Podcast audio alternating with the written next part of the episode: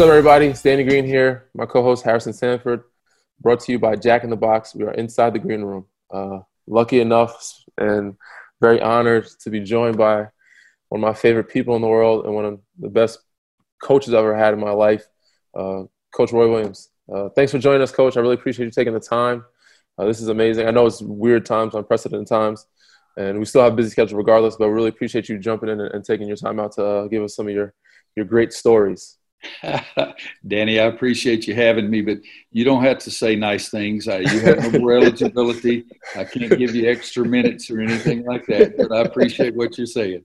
I wish I, I wish I still had some eligibility. I, I, would definitely love to go back and play, uh, especially for you and the university. Uh, some of the best times of my life, obviously growing up and becoming an adult, um, mm-hmm. still some great things in, in, in, me and being a professional. Uh, well, I'll Harrison, tell you one thing that, uh, how about this, Danny? So many times I kept telling you guys that the NBA, you have dreams, and it's fantastic on the first and the 15th. If they still pay you twice a month, I don't yeah. know. but other than that, you'd all, at the end I'll still say you enjoyed college basketball more. Oh, oh man, yeah, and now you get to see. You don't really understand or appreciate it until later on. Mm-hmm. Uh, but and the guys that I never got a chance to experience college basketball, guys that left straight out of high school, they always ask about it and they wonder, you know, how it was like. So, you know, they kind of envy us in, in, that sense, a little jealous of us uh, on those terms. So that's the one mm-hmm. thing that I have over some of those guys like like LeBron. but Coach, we've been able to uh, speak with James Worthy, Kenny Smith. Delighted to have you on, and there's a number of topics that we would like to discuss uh, in terms of how uh, things have been impacted there at Chapel Hill by COVID nineteen. We would love to talk about Cole Anthony and what you think about he might, what you think he might do at the next level in the NBA. As my headphones go to the side there. Okay. Um, but I also would love to know, uh, as we love to know your involvement uh, with the last dance as well. But before we get to all those topics, first things first, how is COVID 19 impacting the community there at Chapel Hill?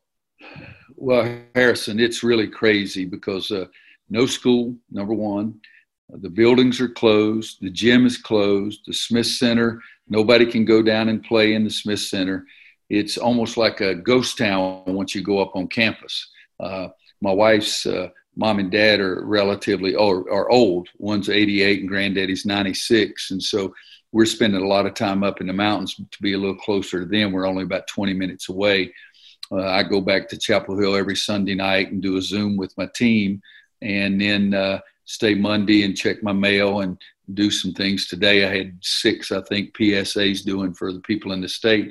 But campus itself is almost like a ghost town, and the tough thing is we just finished, or as a matter of fact, today and tomorrow, the last two days of final exams. So all of my guys have been taking their classes online, and it's really unusual for me, uh, to say the least, because spring is always a big time recruiting wise, and we can't go out recruiting. Uh, we can't see our players every day. I don't go in and ask them how they're doing in math or anything because it's uh, it really is uh, very very unusual. The community itself is a very educated and probably lean toward the liberal side. So everybody's trying to do a great job of their social distancing and trying to listen to the uh, scientists and medical people, not the uh, dumb politicians. agreed, agreed. Um, considering the fact that you said there is no school, but guys are still having to do online classes, correct? Yeah. And I'm sure we have a big shout out to Wayne Walden, who's no longer there, who's my guidance counselor. You have somebody checking up on them and, and doing some Zoom meetings or business study hall maybe, or, or, just making sure that they're getting their classes right. And, and how do you how do you how do they monitor that? How does the new the guidance counselors monitor that?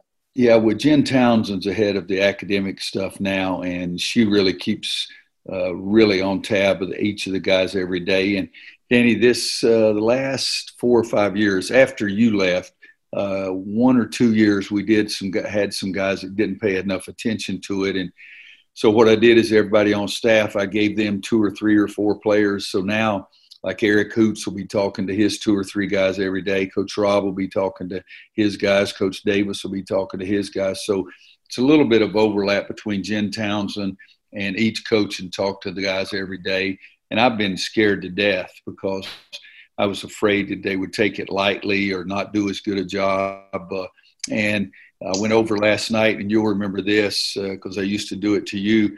I, close to the end of the exam period, I would always say, okay, tell me what you guess you are going to make in each. so I did that last night on the Zoom call with every player and made them do it out loud in front of their teammates. and uh, I always say if a guy tells me he's going to make a B, I really think he's going to make a C. If he says a C, I think he's going to make a D. Yeah. uh, last night we had Jen Townsend on the call as well, and I told her if somebody says something outlandish – just raise your eyebrows or do something like that. And I said, I'll question them. Uh, they really did a nice job. And uh, unless we have some surprises, the guys really did take it very seriously because it appears they're doing a very good job academically. Yeah, that's tough, man. And big shout out to the seniors. I feel bad for them uh, not having to be able to finish out the season that we wanted to, or do the tournaments and graduate. Everybody's doing virtual grad- graduations now, mm-hmm. um, you know, which is not the most fortunate situation. Um, when you think about it, Danny, think about some of the things that as a senior that you really enjoyed. Yeah. You really enjoyed the banquet. You really well, you enjoyed winning the national championship. Yeah. go, there, go there first. Uh, finishing season on such a positive note. You enjoyed the banquet.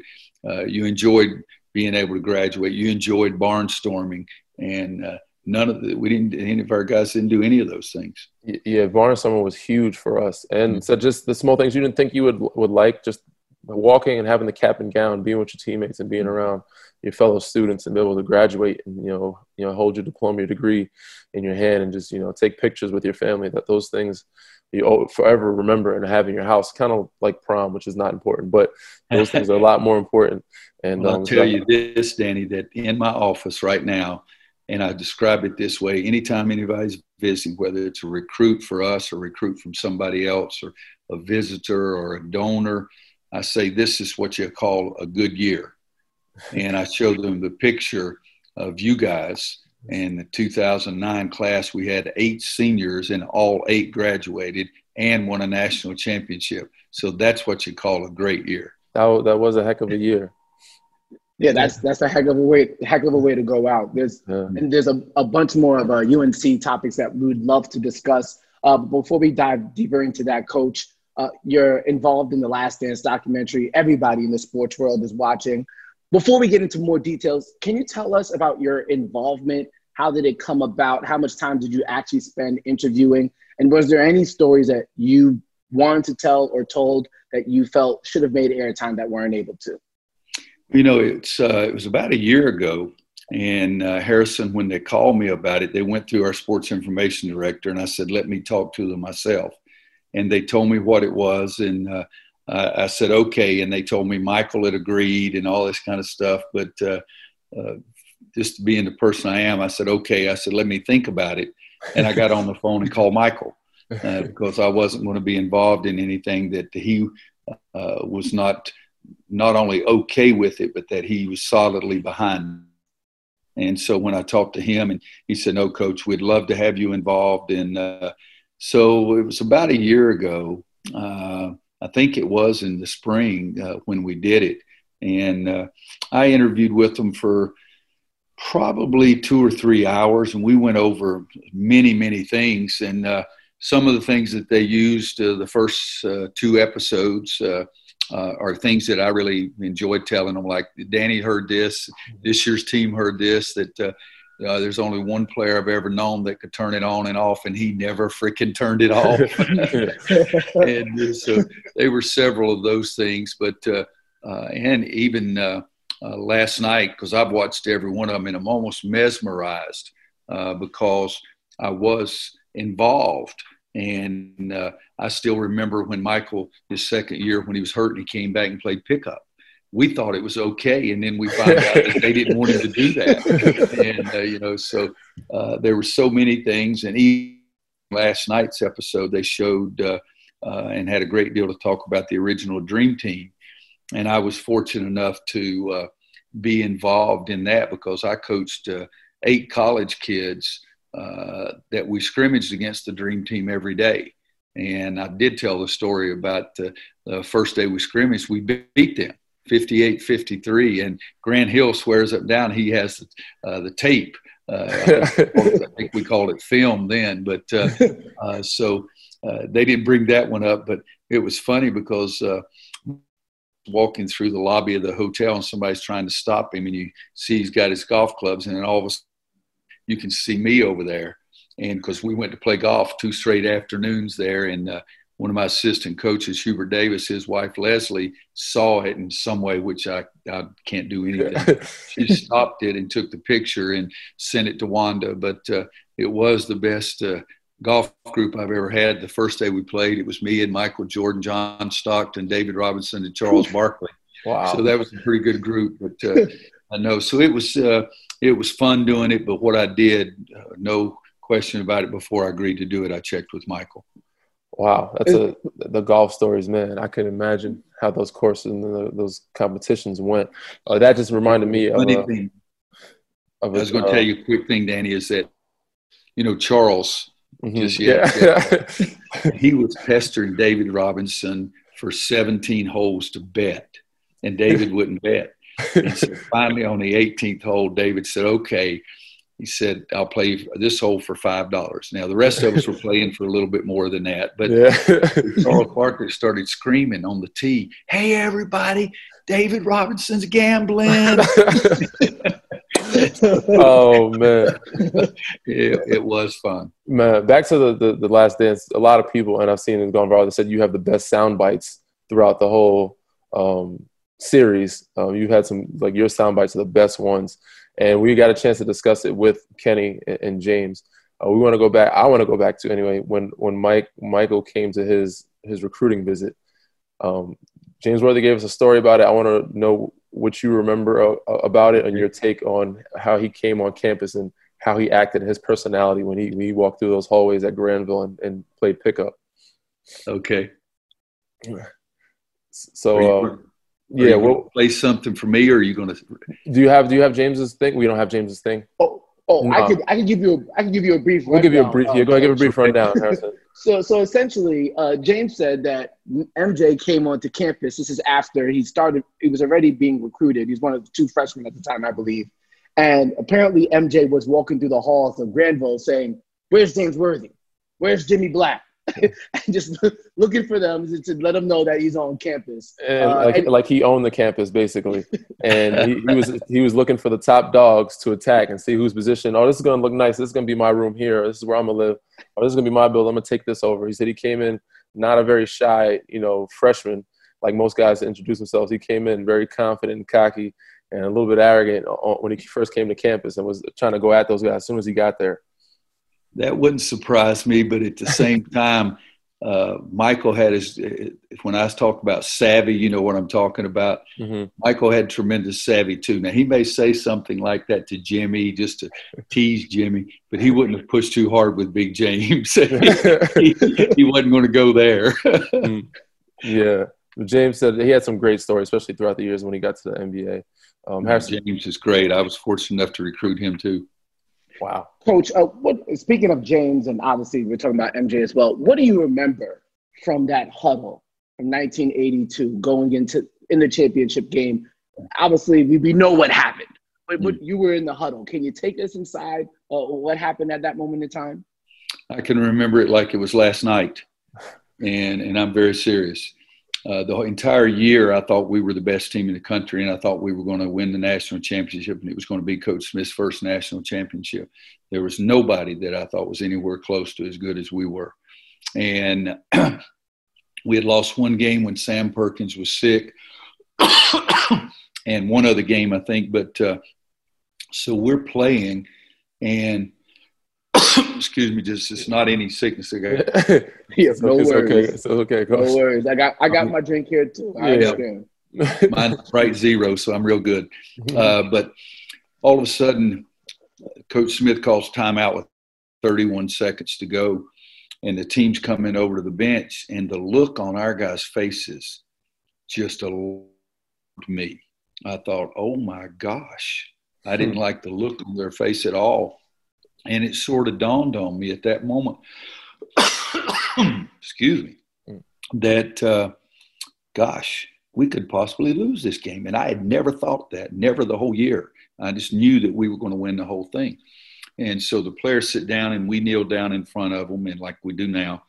And Coach Smith looked up at them and said, Okay, guys, we're in great shape. We're going to determine who wins this game. And we're exactly where we want to be. And I'll admit now, I've been coughing seriously, but now at that time I went and sort of leaned over the side so I could look at the scoreboard down. and, and, Coach Smith was being so positive, I thought maybe I saw the scoreboard wrong. So I take the call so I could turn that way and then cough. But sure enough, it said that Georgetown had one more point than we did. And he kept going. He said, We're going to run lineup uh, to. I doubt if they'll be pressed and they'll probably be playing the zone. So he said, Let's run two and look for the lob. And James, you'll be going for the lob. And let's look for that and if we don't get that, let's penetrate and go on the weak side. And he says, uh, you know, when you get the shot, James, after if you don't get the lob, make sure you get weak side rebound position. Sam, you'll be coming from the middle, from the foul line down. You get middle rebound position. And even if we miss the shot, we'll get the rebound.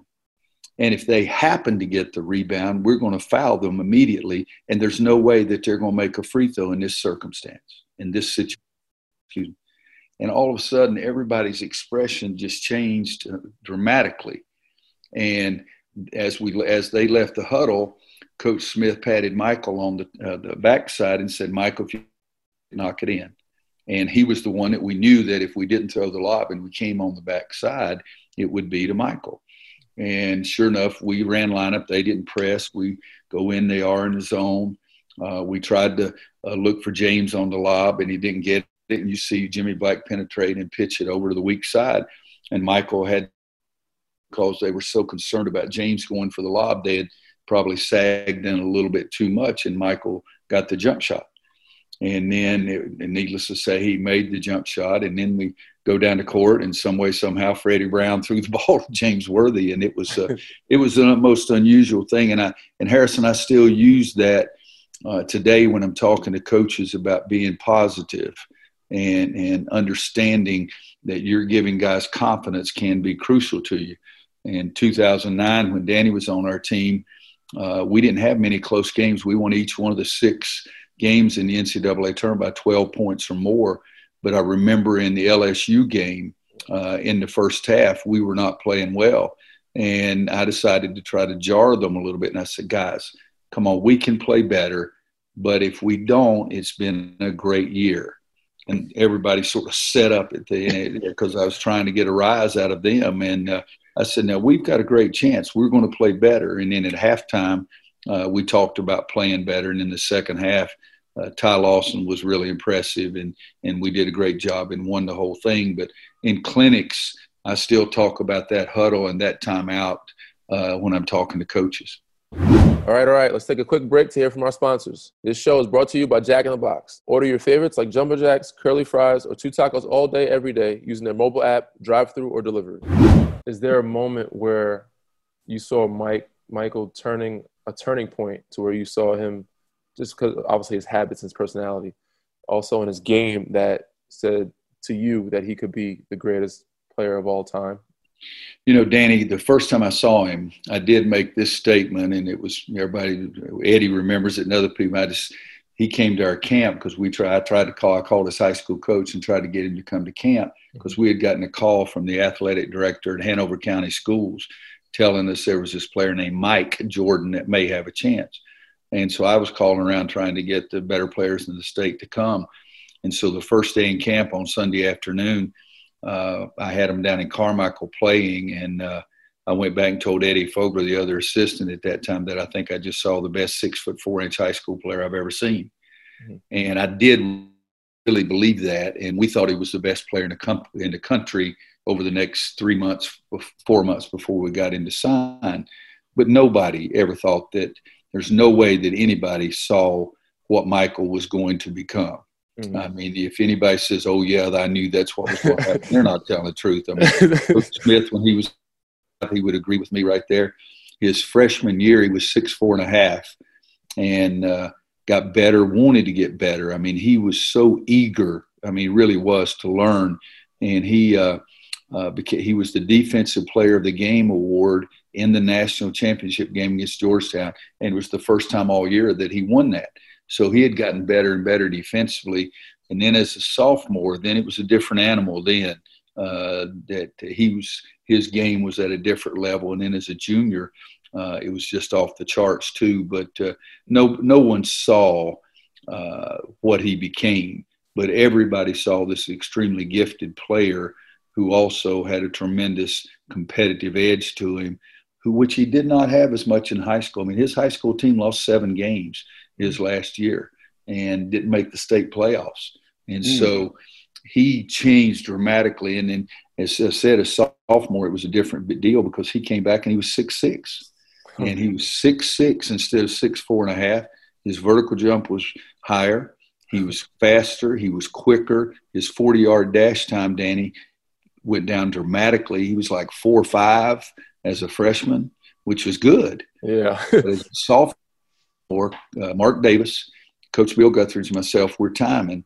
And he goes by, and I clicked and I looked, and I didn't like what I saw. I said, Coach Guthridge, I said, What did you get? He said, Wow. He said, Mark, what did you get? And Mark Davis, I got 439. And Coach Guthridge said, I got 437. And I said, I got 438. And we're not professional timers now, yeah. And so what I did, I said, Michael, there's something wrong with the watches. We need you to, we need you to do it again. We didn't tell him the time. And you know what he said? I remember it like it's yesterday. He said, Oh, a lot faster than you expected. and so he goes back down and three of us timed him again, and all of us had it under four four. In fact, I had it four three six. Wow. And so, but he's an inch and a half taller and faster, and just a, a different animal then. Wow. Yeah, the Jordan stories continue continue to amaze, uh, and obviously with his popularity and his popularity almost rising again with this documentary coach. I'm wondering, with it also being what used to be recruiting season around this time, uh, has there been a player that you're recruiting or that would that you would like to recruit or you think might get a little ambitious and knowing your ties to Jordan may have asked for maybe a call to Jordan so that you could play the middleman? Has you ever have you ever lobbed that up for a recruit, a little access to to the goat himself? Well, you know, when I was an assistant at North Carolina at that time, uh, your own players could call kids, and uh, but I, when I was an assistant, I never would have, uh, never would give the prospect Michael's number. I would say, you know, if and, and I remember having uh, Bradford Smith. Um, I had Michael talk to him and James Worthy talk to him, and we didn't get the kids. So I said, "That's enough of that." Wow. I said, "I'm not going to waste those guys' time." Uh, but uh, no, you know, everybody sort of starts leaning in when I start saying something about Michael because he is bigger than life, and uh, he's he's been a hero of mine many many times. But I called and left him a message this morning, and it was uh, to tell him that he was now my favorite hero because we did not have a very good year this year. We were 14 and 19, the first losing season we had ever had as a staff and I left a message for Michael saying I love you even more now because because of Last Dance. I mean, I've been on Dan Patrick, Colin Cowherd, Mike Tirico tomorrow, and, and, nobody's asking me about 14 and 19. So he's, he's, my hero right now for sure. And uh, so I expect I'll get a message from him tomorrow sometime. But uh, he's an unusual person who treats me exactly the same way now as he did 40 years ago and I love the fact that all the viewership is going to charities, which is which is big. Mm-hmm. Um, yeah. So uh, that's amazing. And he, like you said, he is bigger than the game, bigger than life, and he was a big reason why myself, as many others, you know, went to the University of Carolina. Obviously, love the colors, love the school, love yeah. you, coach. But Mike, obviously, he was a, a, childhood hero of mine, and then he's a big reason why a lot of people lean in and, and want to go to the University of Carolina. I'll tell you one funny thing. Guess who visited the same weekend? Patrick Ewing. Oh, really? Wow. That was okay. We're good. here for that.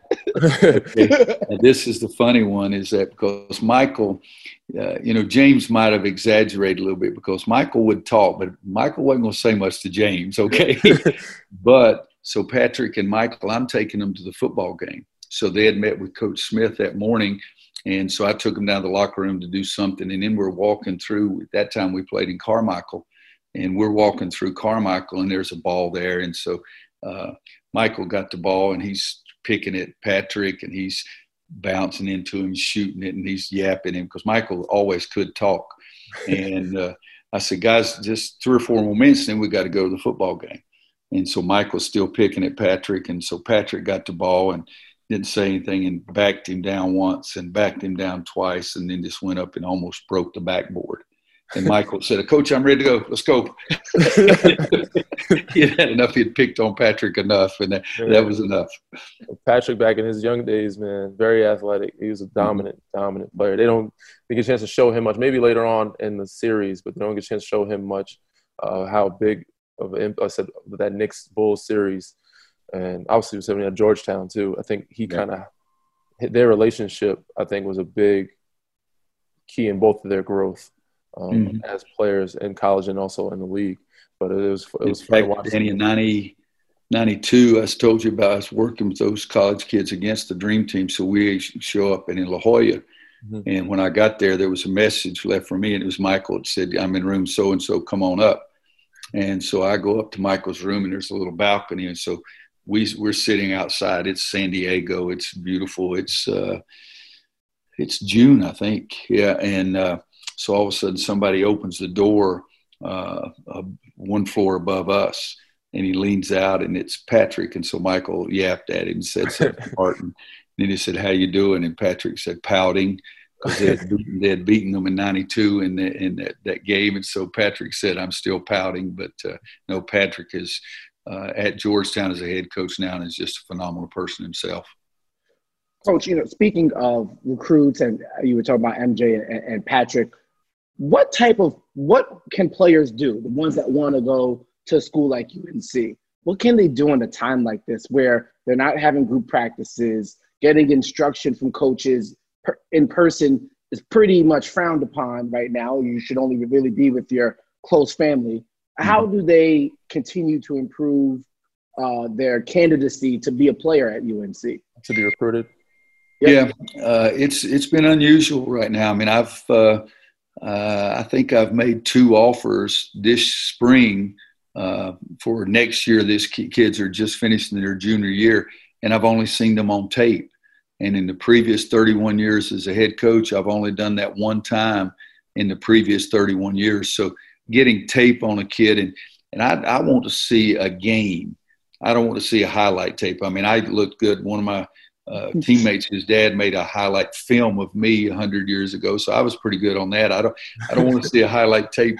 I want to see true game action. But uh, uh, that's the biggest thing that's going on right now is uh, you're you're seeing more kids uh, tape of their games, and sometimes the people or the coaches will send you the highlights tape. But if that looks so good, I want to see a little bit more. But you're doing that, and you're talking to a lot of kids because we're hoping that we'll be able to go out in July, uh, but uh, I'm not so sure that we're going to be able to, but we're hoping to. Yeah, a lot yeah, of things will change. A lot of things will change in July, especially if everything's pushed back. Harrison, can I tell you one funny story about Danny? oh, I, I, have some questions about Danny too, so we can get this started. Yes, please. okay, so we go to Vegas, and I had, had, been recruiting Danny a little bit already. I'd been to New York and been to school, and uh, so he's playing in Vegas. And for 20 years, I've taken some of my high school buddies and that I played baseball with. One guy I played basketball against, my high school coach. I take these four or five or six guys. I've got the oldest posse in the world. Okay? and so we go watch Danny play. And uh, so there's six of us. So as we're going to the car, we're leaving. I get in front and put my head down and go through the crowd as fast as I can. And it's single file. These guys are following me back to the car. And later the story came out because one guy told on the other two because one guy said, gosh, I hope Roy doesn't offer that green kid. I don't think he's good enough. And the, the other guy says, uh, I agree with you, but I'm not going to say anything to Roy. So then, fast forward, Danny comes and plays for us and is just does a great job and has a great career. So his senior year, we win the national championship. And so that summer we go back to Vegas, and there was a new guy with us, and he said something about, "Do you listen to what these guys tell you?" And I said, "No." And then the back seat of the car just explodes with laughter. And then the one heard the conversation of the other two tell on those two guys and tell me about their conversation about Danny Green.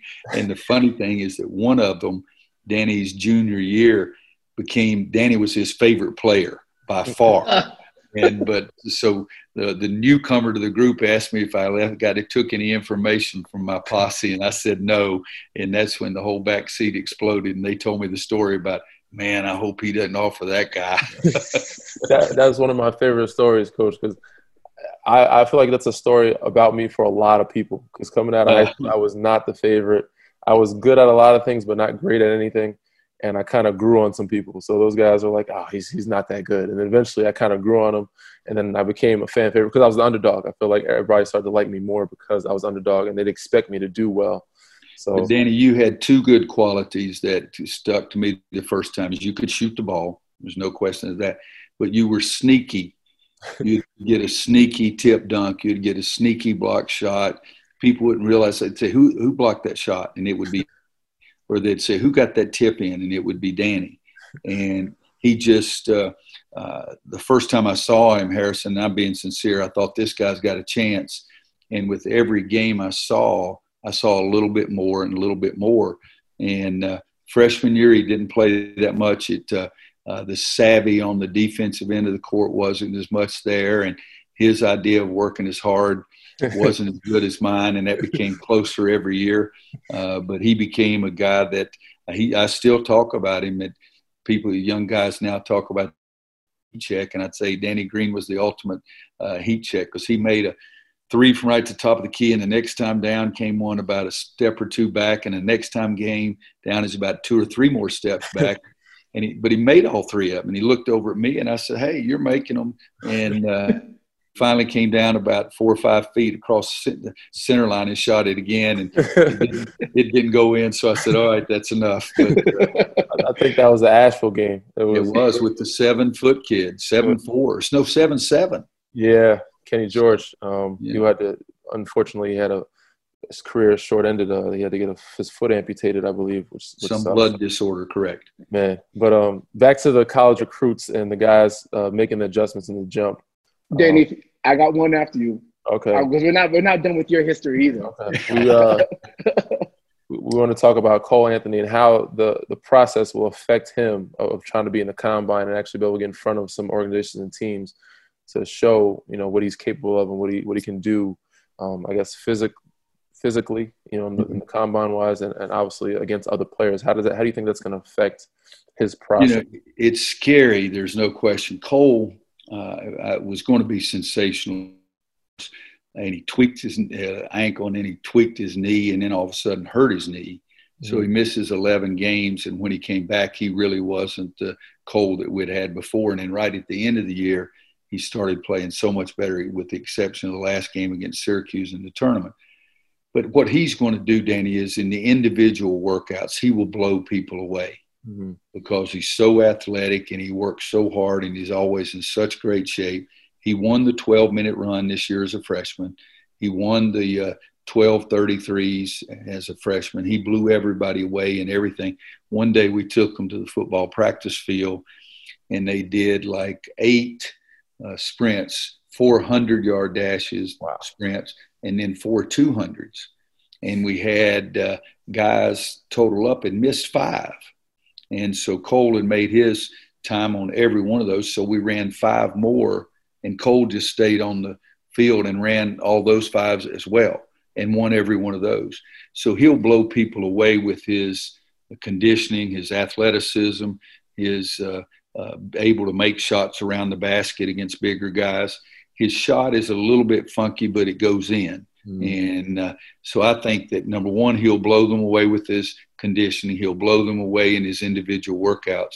And then they've got to get past uh, our season this year and just take those games where he did show that he was Cole Anthony before he got hurt or later. Like at Syracuse, he was off the chart, and then ten days later, we they turned around and beat us. But it it it'll bother him some, but not as much as it's going to bother some other guys. I, will always compare him because uh, another favorite of mine, I like Cole's game, uh, was Coby. Coby just left, Coby White. Mm-hmm. Um, mm-hmm. Very, very skilled, ath- athletically offensive players and understand the game for a young at a young age. And for mm-hmm. those who are tuning in and don't know, um, we get graded on our defense each game. We get graded in a different thing. So that's when you talk about you know Michael being defensive player that game in Georgetown, and we do have to get graded on our times. Harrison, when we run mile, when we run 400s, we have to make sure we make it a certain time in our 33s. Uh, so and by those we get plus points, but we, you know we will sit out or you know by you know however it goes with each game, you get some points added up to where you might be able to sit out some running. Uh, so that's how the grading goes. But it graded on you know steals, tips, offensive, defensive mistakes, what sins you committed. Uh, so those things are you're graded upon each game. And um, so it's interesting to say that Michael had not never won defensive player for the game until the Georgetown game as a freshman. But I don't think I ever won any as a freshman either. But it takes a while to adjust to it. It does. Coby wanted me to call him six five, and I said, Coby, "We measured you at six four and a half." He said, "Coach, I'm five. I said, We're not measuring your hair, we measure the top of your head. Like Danny right now, you'd be six nine. Exactly. exactly. And I said, All right, I, I'll do this. You win the defensive player of the award this after you win it the second time your freshman year, I'll start calling you six five. And I think it was seven games into his freshman year, he won it the second time. So he was six five because we do grade every player on every possession. And Coby was he he was one of those guys that just had a thirst for getting better, getting better. Uh, Coach, as you uh, as we talked about Danny a little bit earlier, as you as you remember from coaching him, he's a bit modest. So if you can please indulge me, and I get our, that from Coach Harrison. If you didn't know, well, hopefully, Coach will be a little bit more uh, boastful about this moment in your history. Can you give us your vantage point, Cameron Indoor Stadium, Danny Green takes a leap over Greg Paulus?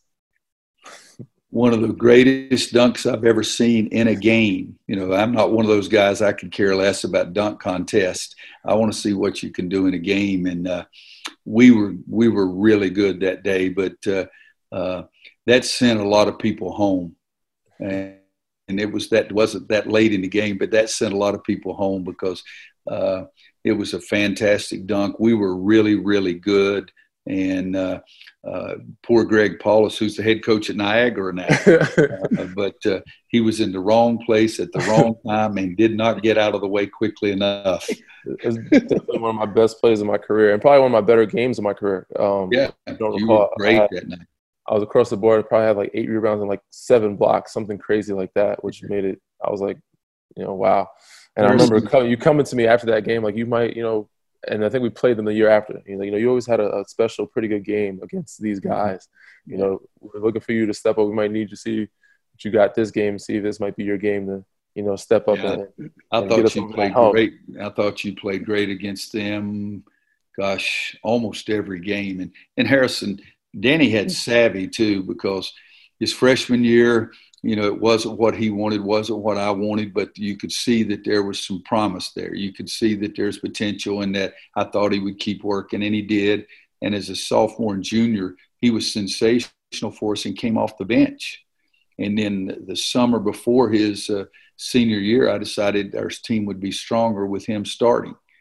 And so I told him, I called him in early, maybe even before practice started.